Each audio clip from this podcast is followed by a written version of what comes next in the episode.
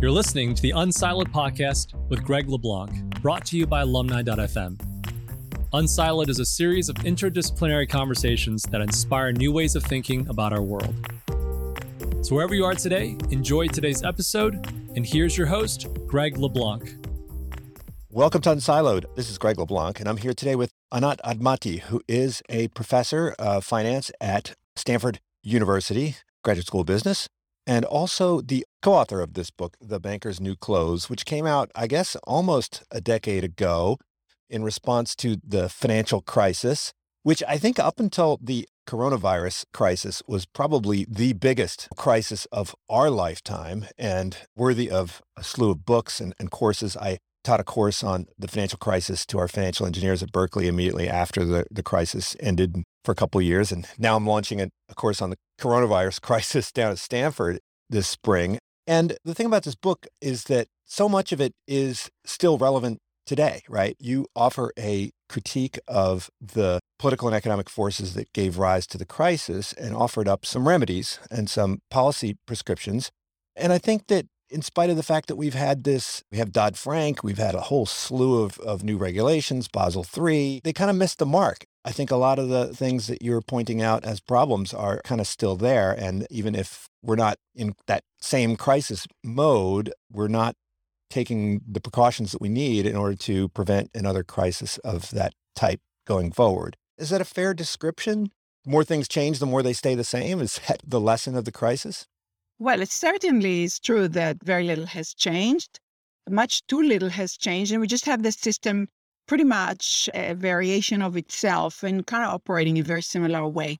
The thing is that it's not just about a crisis, because what we saw also in the COVID crisis, what you call, is sort of there was no crisis. Some people, there wasn't an implosion of any system. It just was this shock, obviously, and it continues to mutate, literally. And some people are affected by it in different ways. And we saw that as well. The market reacts this way. The Federal Reserve does its thing. All these government actors and individuals and companies act. What do you call a crisis? So there's a fascination with the word crisis, you know, panics and runs and crisis. And there's sort of the image of a natural disaster about it. All of a sudden, the sky opens, the ground opens, uh, some disaster. And then, you know, calling the ambulance and who did what. We got fires in California. You know, there are disasters that are natural disaster. Of course, there's often a human element to many of those things. Now, what about a financial crisis? The situation really is, the way I'll summarize it is, it's just a bad system. It's bloated beyond any reasonableness. The sector that provides financial services and just way too big for what we really need. With all technologies that can help, it just is big as a part of the economy, as a service kind of sector that just moves funds around, if you want to call it that. And it's just extremely inefficient and benefits few people at the expense of all of us paying for it. Now, whether it implodes and needs ambulances and how fast the ambulances that it needs, that's not the question. The question is every day, it's a bad system. Every day, there's a lot of misconduct, deception, and fraud. People taking risk and passing it on to others, all of us or some of us, et cetera. So there's just a bad situation in general. And in some respect, it extends to other sectors in the economy in just different ways. Just the whole situation of how corporations interact with the rest of us and corporations interact with governments and with democracy. So it's a much broader issue. The financial system is just an extreme example of where we kind of haven't figured out how to organize the economy around private sector, how to write rules for private sectors, all of that. So I just saw it really clearly in the financial sector. The problems remain in various forms. They take new forms as technology evolves and other things. But some of the same principles remain in finance for sure and beyond. Yeah. And I think you recently published a piece in Harvard Business Review calling for a kind of a new approach in, in business schools. And, and hopefully we'll get to that. But yeah, I think the, the financial sector wanted to push this narrative that this was like an exogenous shock, right? That this was like a forest fire or a coronavirus. It was a liquidity crisis that was brought on by, oh, I don't know, irrational skepticism of depositors or you know, holders of, of commercial paper, right, or repos. So just like any other bank panic, all you have to do is kind of calm people down and offer up kind of lender of last resort provisions, and, and then things will kind of go back to normal. But I think you're you're arguing that the spark of the forest fire is kind of less important. What's more important is, do we have all this dry tinder? Do we have a forest that is systematically vulnerable to these crises? And I think that's your main point. But before we do talk about banking specifically, you're known for your work on debt in general. And in particular, you've published on this idea of the leverage ratchet. And this idea is that companies in general have a tendency to use debt and perhaps use debt excessively. And, and they have a difficult time credibly committing to limiting their indebtedness. So I was wondering, you know, what are some of the structural features of our economy that lead companies to take on so much debt? I want to actually start with individuals and households, because some of this is also related to even housing policies, and it's the same. Somehow we got ourselves in a sort of debt-fueled growth mode in the entire economy. And one of the most amazingly ridiculous and really bad policies that just seems to stick around is that even when the government decides or we decide to subsidize something or encourage something, it's often in ways of debt subsidies. And this you can see, especially in housing and in corporate debt, because we give a tax deduction to interest expense, but only on specific things. It used to be even more. But the entire idea that you need to always borrow in order to fund things, obviously you want to fund good investments. And there's funding with debt and there's funding with equity. I mean, around here in Silicon Valley, a lot of the funding is with equity. So the question is, why is it, for example, say you want to encourage home ownership? Why are we subsidizing mortgages to buy homes? And then the Fed buys all these mortgages and pumps up housing prices. So now we can't, nobody can afford to live in our Bay Area, et cetera. In other words, housing is, it's a piece of construction. It's not a productive investment, but it's a source of wealth for a lot of people. And the question is, why are we pumping up real estate prices so much? And why are we supporting debt to buy houses, which is also regressive as a subsidy? It's just distortive. Not all countries do that, by the way. On the housing, many countries do not give a tax subsidy to mortgages. You can subsidize first-time owners. I mean, this subsidy goes to the rich much more. All housing subsidies in this country go more to the rich than to the poor, because you get a subsidy to buy a house, but only if you borrow. So even if you can afford to buy the house outright, you want to borrow to pay less taxes. Why? There's no reason for that. If you wanted to subsidize housing, there are many ways to subsidize housing. You could subsidize somebody's equity in a house, the down payment, and then they'll be less vulnerable to foreclosures and all the stuff that happened. You will have less subprime lending. So in general, we just rely too much on debt, and the debt often becomes predatory in bad terms, payday loans and other things, and even student loans. In other words, what is it you want to fund and how is it you want to do it? We do way too much funding by debt in general.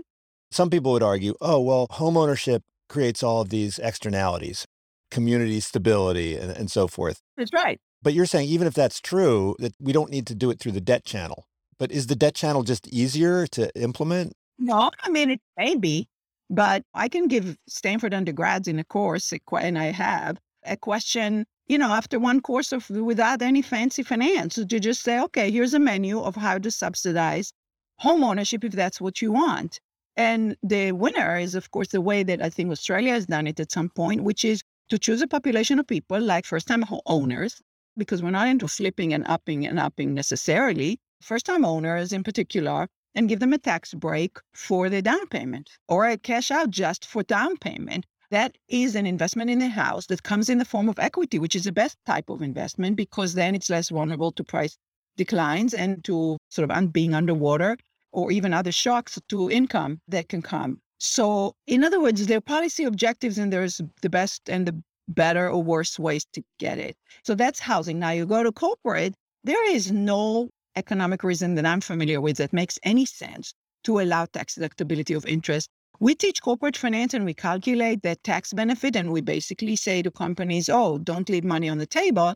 You obviously want to save on taxes. Well, why are we favoring debt funding over equity funding for corporations? See, individuals may not have as much access to other forms of funding. You can't, you know, there are income-based student loans. There are other things about funding education as well with debt to students that has now created a huge crisis of student loans and terrible, very harsh collection policies that leave a lot of people in huge debt overhangs that affect their lives.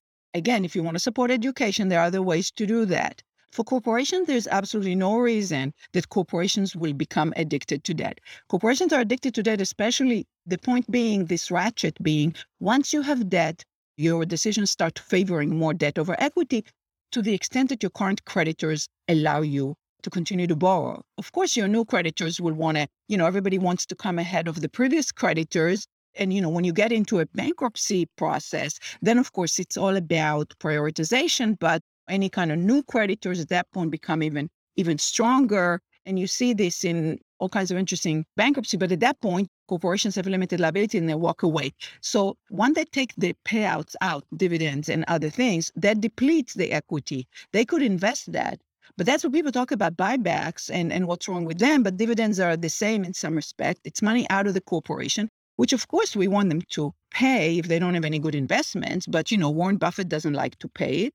He likes Wells Fargo to pay him because he doesn't probably trust them or what they do with their money. But the question is, does a corporation have things to invest in? If not, it should return the money.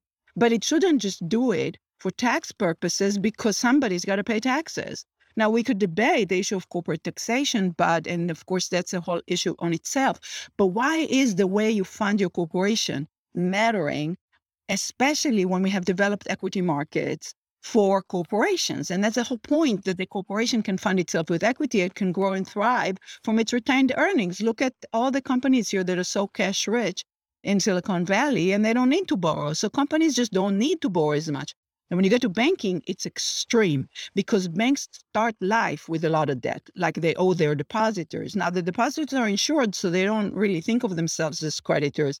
But that's where the conflict is kind of the original sin in banking, the conflict that immediately exists between the shareholders or managers of the bank and their depositors or those who back their depositors, like the F D I C.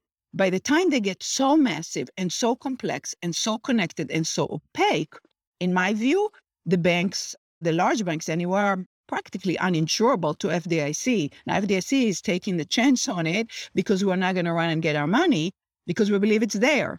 But it's a kind of house of cards. In some respect, we, as an insurer of deposits and as implicit insurers of all these risky investments, it's kind of a crazy system. In banking, I think there's a fairly simple explanation for why equity holders want to have a heck of a lot of debt. But in the corporate setting, though, what's the political economy story there? Because there, there's no third parties that are picking up the tab, right? The risks and the rewards are distributed across all the claim holders. No, no.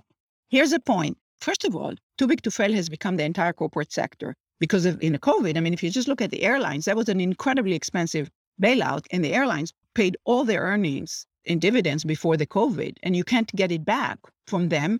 But who got it? Shareholders and executives, and then we need a bailout. So in other words, if you do anything but pay it out to shareholders and reduce your debt, then you'll have more ability to absorb all kinds of shocks. But shareholders always prefer to shift the downside to others.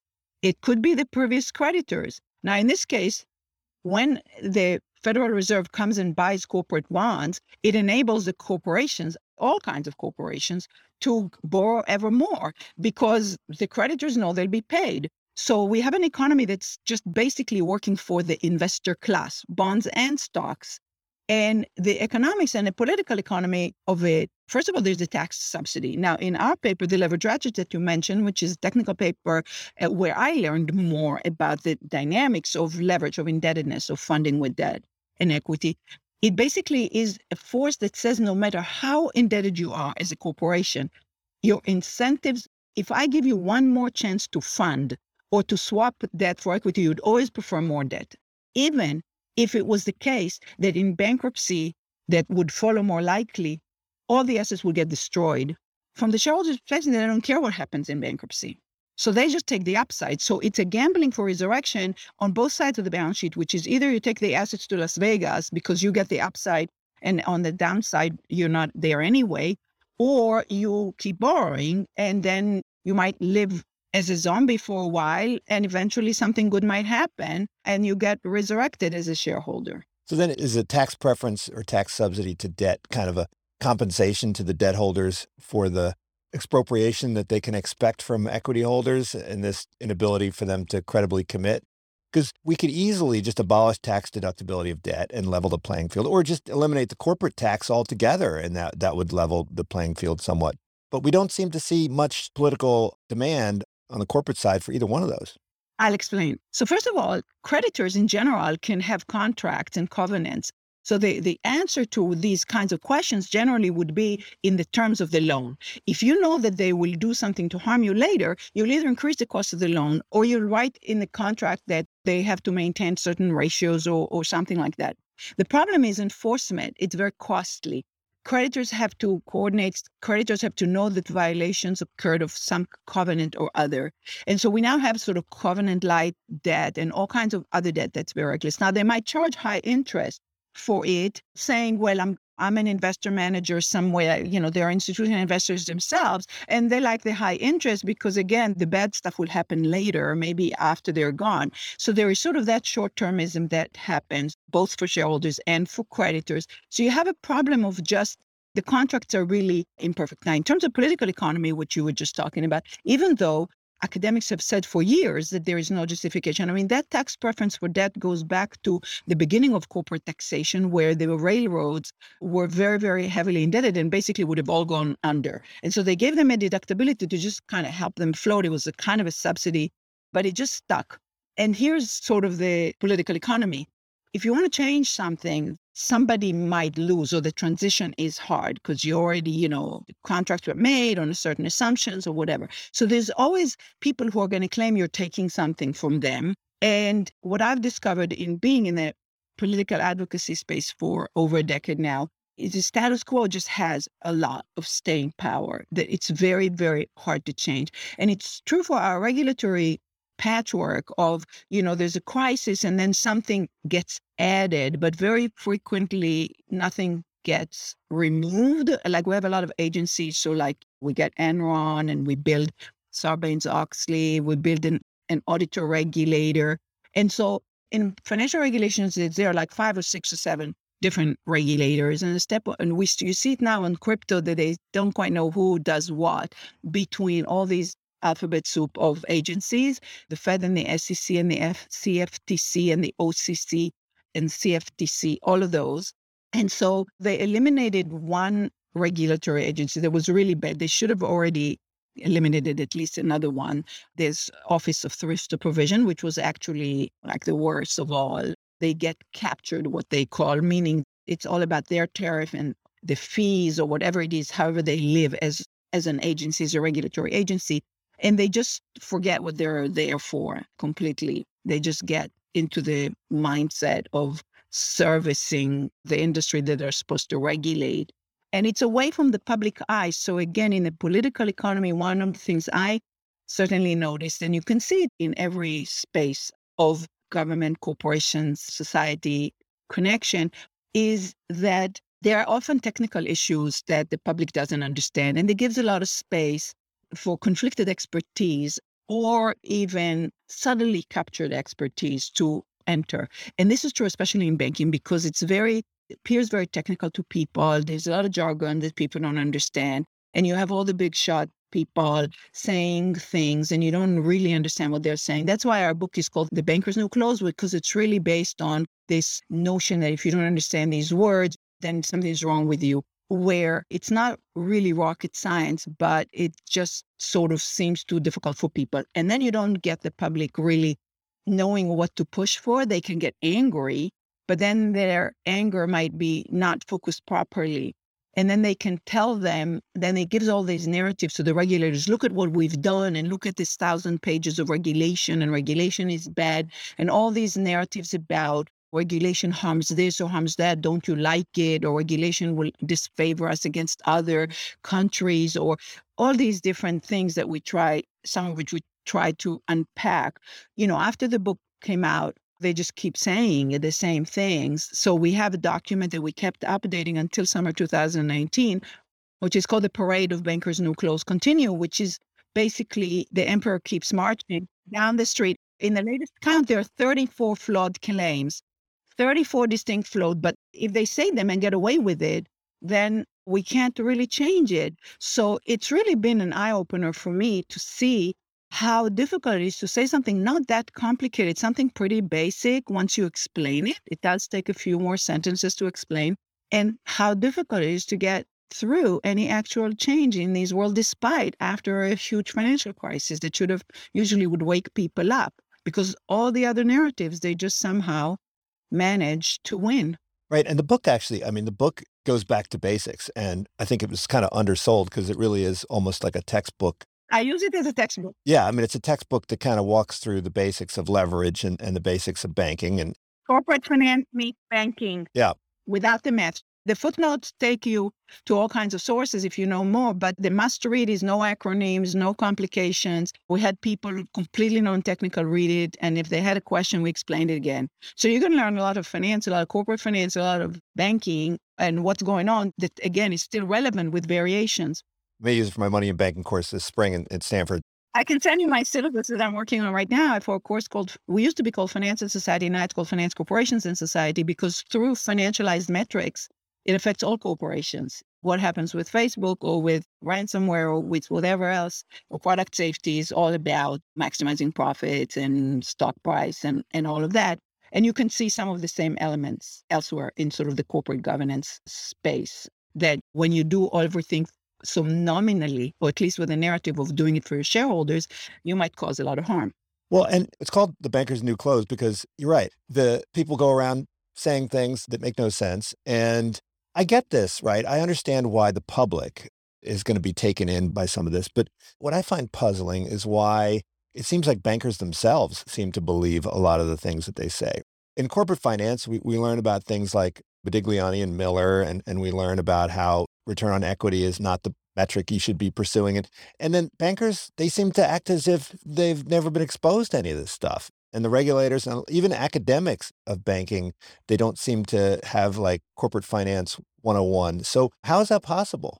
It's shocking. I mean, it really is shocking. It's really when I started looking into banking as a corporate finance and corporate governance expert right after the financial crisis, I was shocked. I mean, you really actually have academics writing textbooks. And it's as if like the civilization of corporate finance and what we understand about the basics of corporate finance just hasn't made it there. They just have like a whole other set of words that they use, and they just seem to refuse to accept. It's really in the sort of domain of willful blindness, of just basically the Upton Sinclair saying you can't teach a man something if his salary depends on not understanding it, is like they don't want to understand it. I've met people inside banking a lot, and a lot of people have told me, oh, they don't get it. I said, this is bread and butter finance. What do you mean these people are in the center of the system? What do you mean they don't get it? I mean, this is so basic. But they talk about things because they look at them from the banker's perspective. So when you're already in this extreme position where almost all your funding comes from debt, you just want to take the money out all the time. You just, safety becomes kind of your enemy. But you can get away with it because you're always on the upside. Or if you're not on the upside and you're just insolvent, nobody knows it.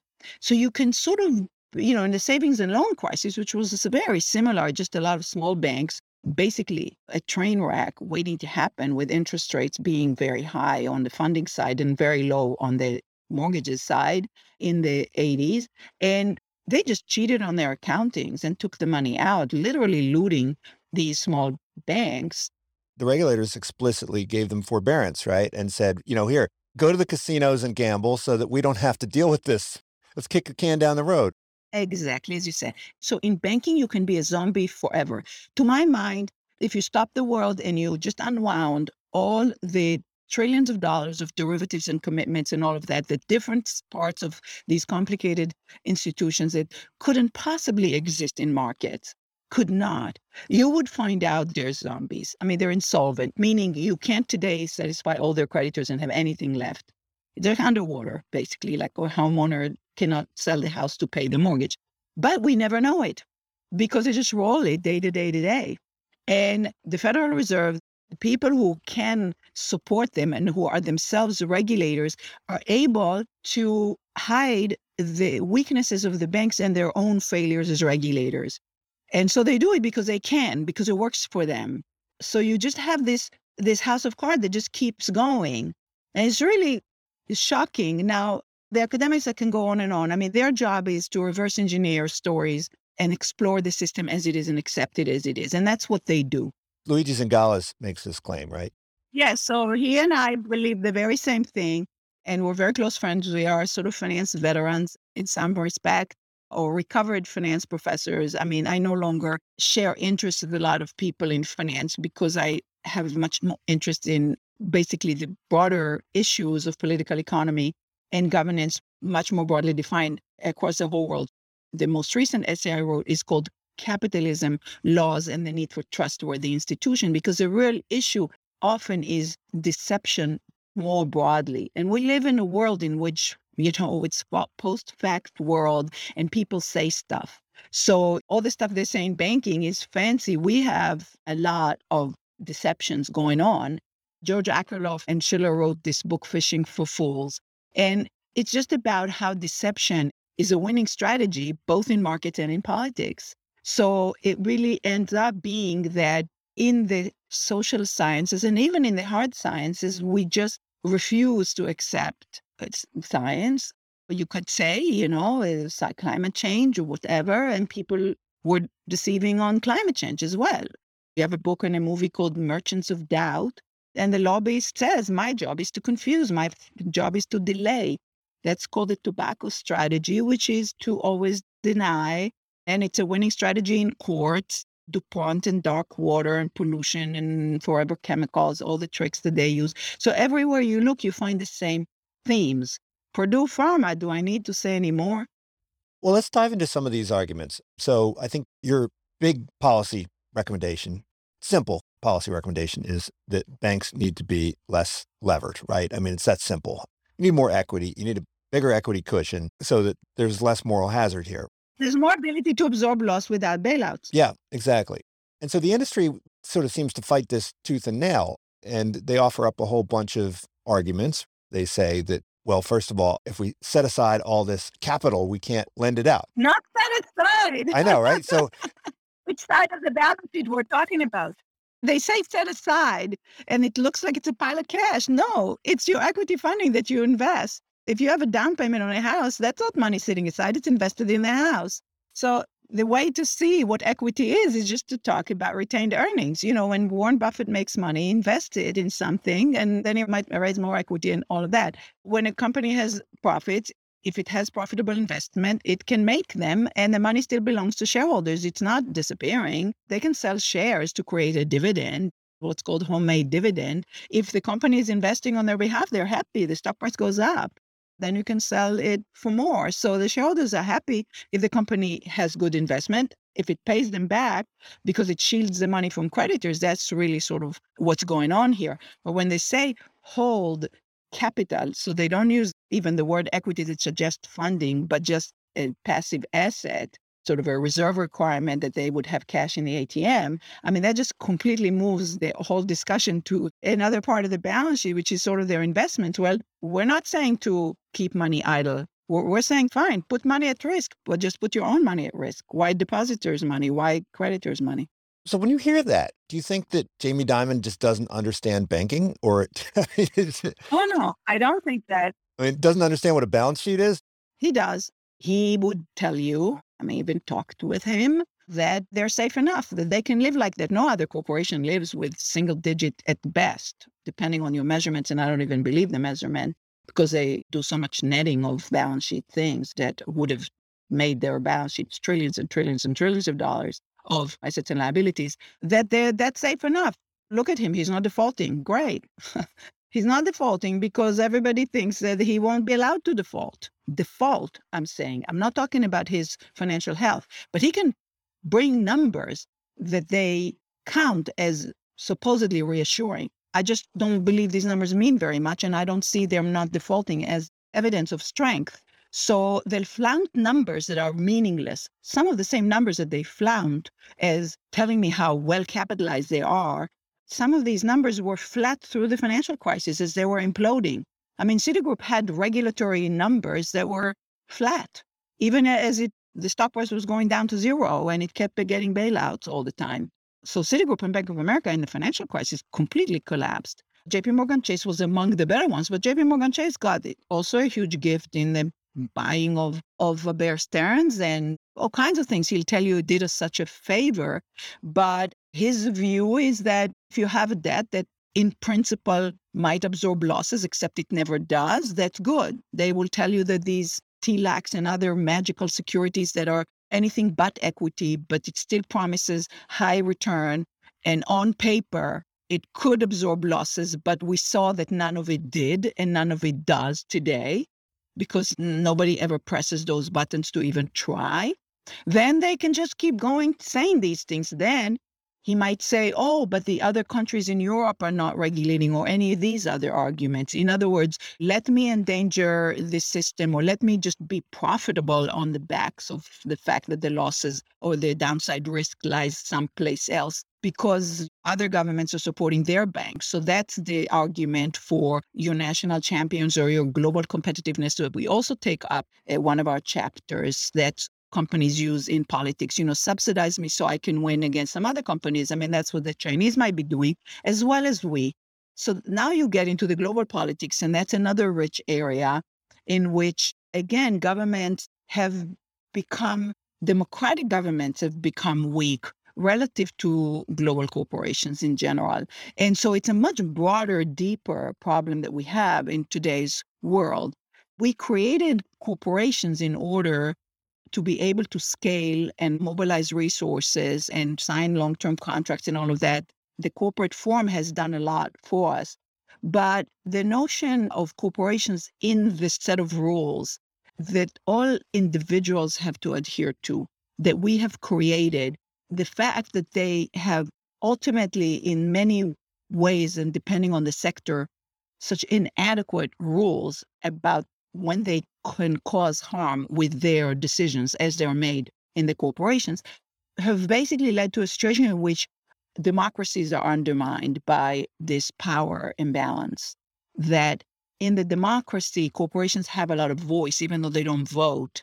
And the people who control corporations and benefit most from them are able to impact the entire economy in ways that create all of these distortions that we have, extreme levels of inequality and other issues. And then they cross borders and are taking advantage of jurisdictional differences, both within the United States, across states, and across borders, except for China. So China is the one that figured this out and is where the government is strong. The rest of the world, to varying degrees, governments are weak, and this is especially true in the U S. Well, I want to dig into another argument that bankers will make, which is, well, equity is is more expensive. Now, look, I think sometimes their reasoning seems to violate, you know, Modigliani and Miller and, and doesn't make any sense. But to some extent, it's true, right? Because the debt is is subsidized. So it is cheaper to do debt. Privately. Okay, but the question is, suppose there was no law against stealing, or suppose there was no law against driving under the influence or driving recklessly. I could say it's expensive for me not to be able to steal from you. It's expensive. If I stole from you, it would be good for me, for me. But we have laws against that. The situation in which the banks benefit at the expense of somebody else is not a productive thing. It's just a transfer of where, as they say, profits are subsidized and losses are socialized in principle, or just shifted to others. So costs and risks are just shifted. When they say expensive, so in any situation, I can say this is privately expensive to me. Now, when you talk about regulations and rules, think of police departments and other laws. Think more broadly, okay? I want to enforce traffic laws. I need policemen in the street, okay? If there was no law restricting my driving, I might drive faster, and then I might endanger somebody else. So we as a society decided that that it's worth having policemen with radars to stop me if I drive under the influence of or drive recklessly, and we accept that. Well, the banks and many corporations are not accepting speed limit types of things because they say it's expensive for them. So I'll give you another example. I posted, and I recommend to you, talking to Nicole Perlroth, who wrote this book, This Is How They Tell Me the World Ends. And this is on cybersecurity, a technical topic. She infiltrated that space of hacking. And when she discusses the situation with cybersecurity right now, you see the issues. Okay, this is now an issue of almost national security. And the private sector has become sort of both a victim and sometimes a perpetrator of hacking. You got the Israeli company hacking iPhones and of journalists, and you got all these hospitals and cities and Colonial Pipeline being hacked by people outside the country or whatever. It's almost a declaration of war. Now you want the police to come help you. However, in two thousand twelve, there were proposals to insist on companies having more cyber hygiene. We're talking two-step authentication. We're talking about making sure systems don't leave open doors, literally like you leave open doors to a thief. In the United States of America, eighty-five percent of infrastructure is in the private sector. Well, Colonial Pipeline was hacked, not in the pipes, in the billing. And it was going to disrupt the entire East Coast. Well, now they have to pay the ransomware and the government might help them recover it. But in two thousand twelve, when simple rules were proposed by the Obama White House, I don't remember, by Congress, the Chamber of Commerce, the lobbying organization of corporations, was fighting it, saying precisely what they say about equity. It would be costly to American business. That they were saying at the same time they themselves in their own offices were being hacked. So they resisted. Now Biden has an approach of costs of, of carrots and sticks about basic cyber security. Well, see, now this is puzzling. I want to get to corporate governance because it seems to be that if the speed limit is seventy, everyone drives seventy. And if the speed limit is ninety, they're going to drive ninety. And if there's no speed limit, they're just going to drive infinitely fast. But at some level, you're not socializing all the risk. At some point, you're going to crash and, and burn. And so why is it that shareholders do such a poor job of monitoring the behavior of the managers? Because look, the shareholders of Lehman Brothers, they were wiped out. I mean, I bought Lehman Brothers shares the day before they went bankrupt because I thought Ben Bernanke would never, ever, ever let this happen. He must know what's going to happen. He's never going to let it happen. I was wrong. I misread his work, or at least I underestimated the influence of others. And so why are these shareholders, why are they outsourcing supervision? Why aren't they doing the supervision? Because at some point, they're going to get wiped out if they let the managers go too crazy, right?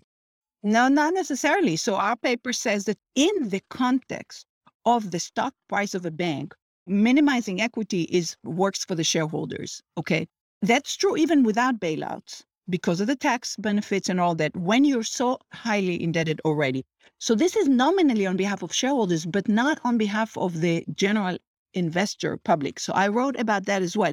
If your entire holdings were in one bank and your entire preferences independent of whatever else happens, we're on the stock price of that, of they're doing your bidding. Now, more generally, shareholders these days are holding their shares through a lot of institutions. So there's layers and layers of agency issues. So now you're giving your money to some BlackRock or whatever. Now you want BlackRock to money. So the issue is just how do shareholders actually govern? Shareholders only own shares. All they really do is vote for board. Now look right here. Okay, Wells Fargo cheated on their customers. On whose behalf did they do it? Wells Fargo, if they got away with opening millions of accounts, they didn't get away with it. In the end, they paid a lot of fine. The point is, however, so the shareholders didn't end up benefiting from that. So oftentimes it's in the name of shareholder value that all kinds of things get done, which if you can get away with, could work in that narrow sense. The problem is what you're touching on a little bit is just basic enforcement as a governance problem, a compliance with any rules, because do the people at the top have? So now you get into this issue of executives going to jail and all of that. So ultimately, especially for things that most of the time, the top executives and board is completely shielded from harm. Even the Sacklers got away with everything and took money out of Purdue. And they did this in bankruptcy court for Purdue, and they themselves didn't file for bankruptcy. So the, the downside for executives, if they have deniability, is minimal.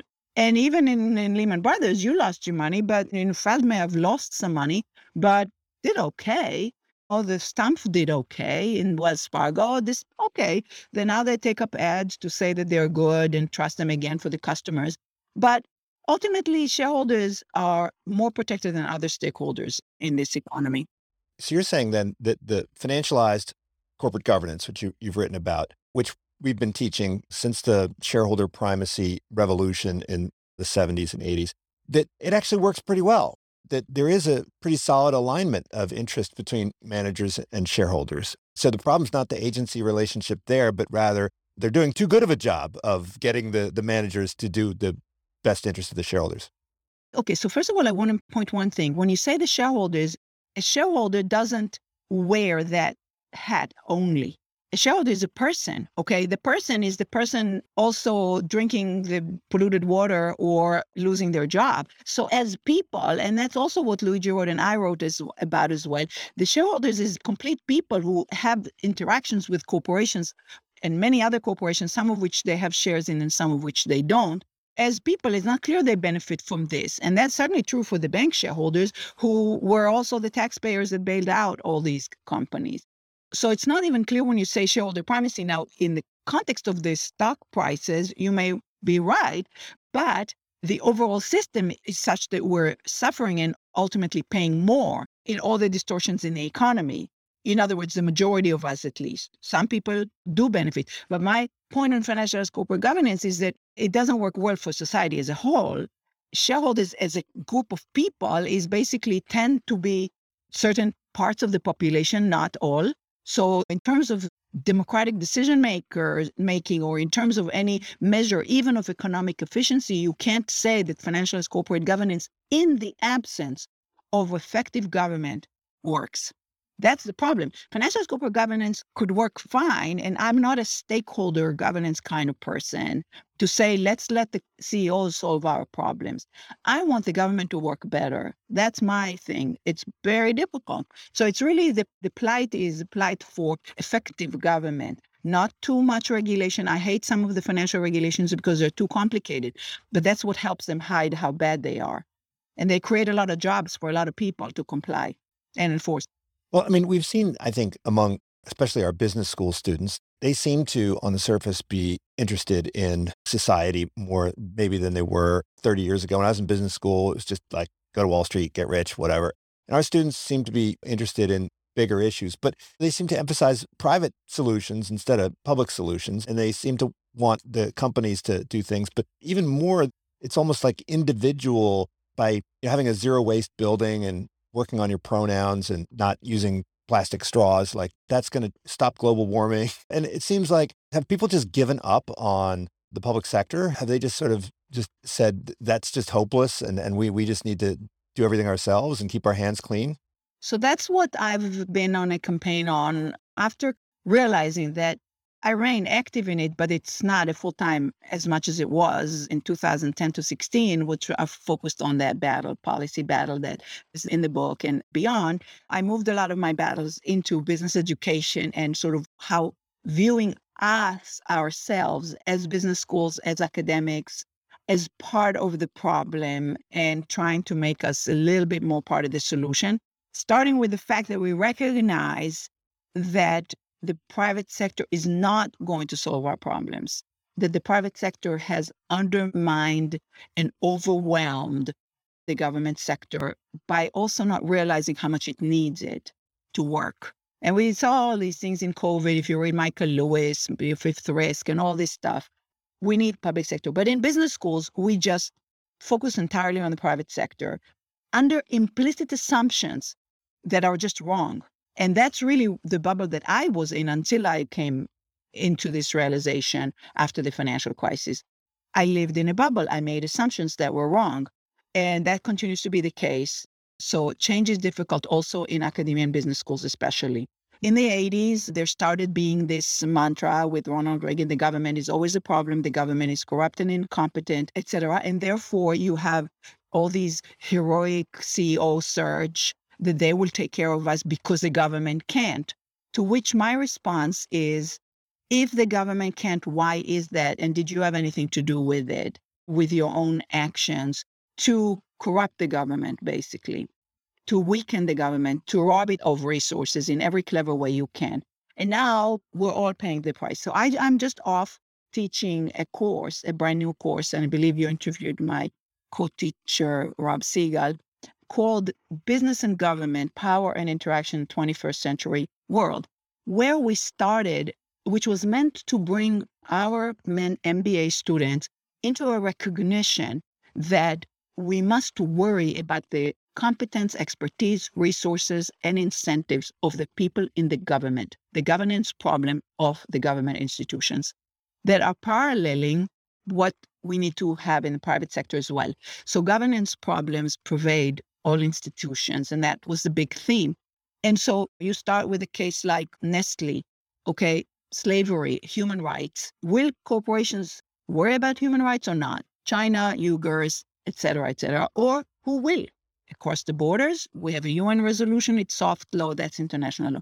But you get all the way to safety in every category. We didn't do finance, I'm doing that in a separate course, but there's been a theme where I try to bring to my classes policymakers from the S E C, whistleblowers, short sellers, people looking for what's wrong and always finding a lot, where a switch gets turned in the mind of some students at least, that, yeah, we need a system that works, and it's my problem to make it work too. So a question, what will you do to prevent government corruption?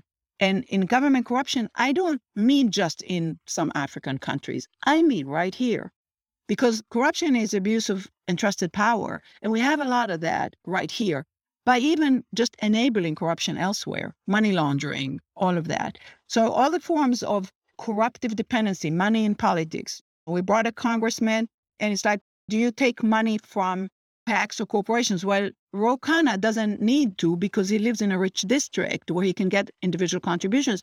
But we have a messed up campaign contribution system, et cetera. We have too much corporate opacity in this country.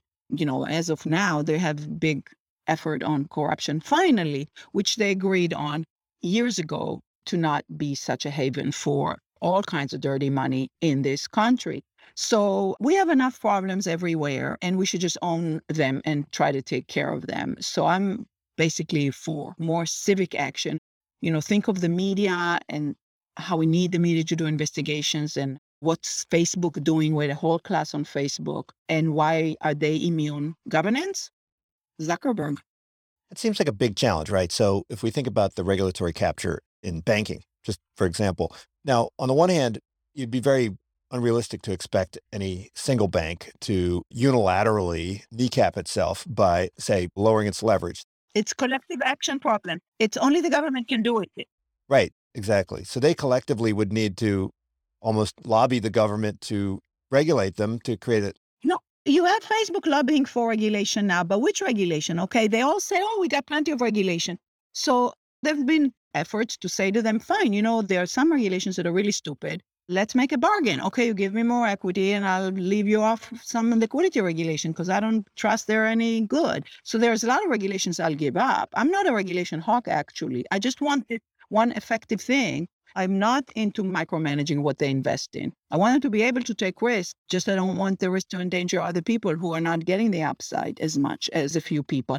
In any case, that's the point. The point is self-regulation doesn't work in many sectors. It doesn't because there's no incentive for it, because other people, I mean, why why are the chocolate manufacturers, why did they promise back twenty years ago that they will end child slavery in Africa? And they didn't deliver that because they're losing competition if they don't use slavery. It's cheaper. So uh, the competitive pressures, so I, I'm an economist, I understand how this works. So the point is you can't unilaterally change it, just what you said. The only way, if you remove speed limits, okay, you know, we all control ourselves. Maybe yes, maybe no, but we decided to put speed limits in. Maybe people think it's not a good thing, but I like it. I feel safer on the street. But the logic of collective action means that these very concentrated interests with very powerful lobbying organizations, they're socializing the, the downside. But can we realistically expect the dispersed individuals who are negatively affected to step in, or or can we rally, say, other industries to say, hey, look, anything that benefits banking is going to hurt manufacturing and, and is going to hurt services? I used to think that. Is that a realistic way to assemble a coalition?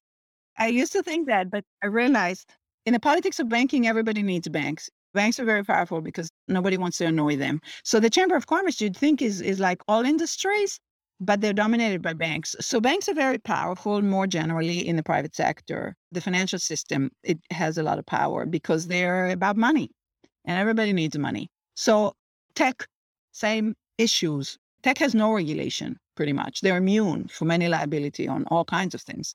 Now everybody's realizing it. That's a sector that, unlike banking, that's always been political and connected to government because it's central bank money and all this stuff, is different. The tech sector was born free and global. And now all the governments are realizing, oh my God, what are we going to do? So some in Europe are waking up. Some in various other countries are waking up to what they might do about policing speech online, if anything, or how to prevent harm, harm from speech, from bullying, from all kinds of ways in which you can put in stuff that other people want you to take down and you can't, all of that. Anyway, my answer is that I think we need to worry about educating younger people in general. Fortunately, I'm able to teach undergraduates here, and it's called Finance, Corporations, and Society.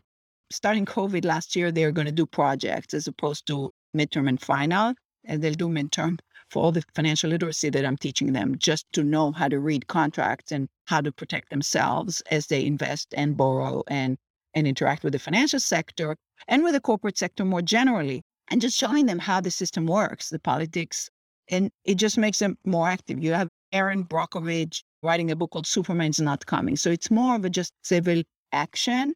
And your hope is that democracy works. We have other issues about our democracy, you know, about voting and the electoral college and all. That's U S specific. But the will of the people can somehow, the people know what they want, for one thing, that they are not confused themselves by all the narratives, and that they're able to get the government to do what they want. You know, you'd have a whistleblower from Facebook, and now they're thinking about more stuff for that. I don't know if they'll agree. I don't think we can expect the ordinary person on the street to understand capital ratios and so forth. But I think certainly among the, the educated, among the elite, let's say, there's room for more education, journalism. But what about it, just academia? Do we bear some responsibility for providing cover and providing legitimacy, or is that irrelevant? Does it matter? These companies don't need academics to provide window dressing, do they? Oh, they do need academics all the time. I mean, okay, if when I transitioned into the discussion, finally daring to say the word corruption inside a business school, I started with discussing the, you know, incestuous relations between nonprofits and for-profits, okay? Meaning Purdue Pharma supporting American Medical Association, American Medical Association, therefore staying quiet about the addictiveness of OxyContin, where Coca-Cola and Pepsi is sponsoring a lot of healthcare organizations so that they remain silent on soda tax and other things that are like that. So money speaks everywhere, including nonprofits, and universities are not immune from that, actually. Their donors, especially of business schools, are from the private sectors, and you don't want to annoy them. That's why the only way you're going to talk about society is to make everybody feel good about themselves and do impact investing and philanthropy and all of that. So that's sort of the winner takes all charade of changing the world, sort of part of it. So academics are not immune.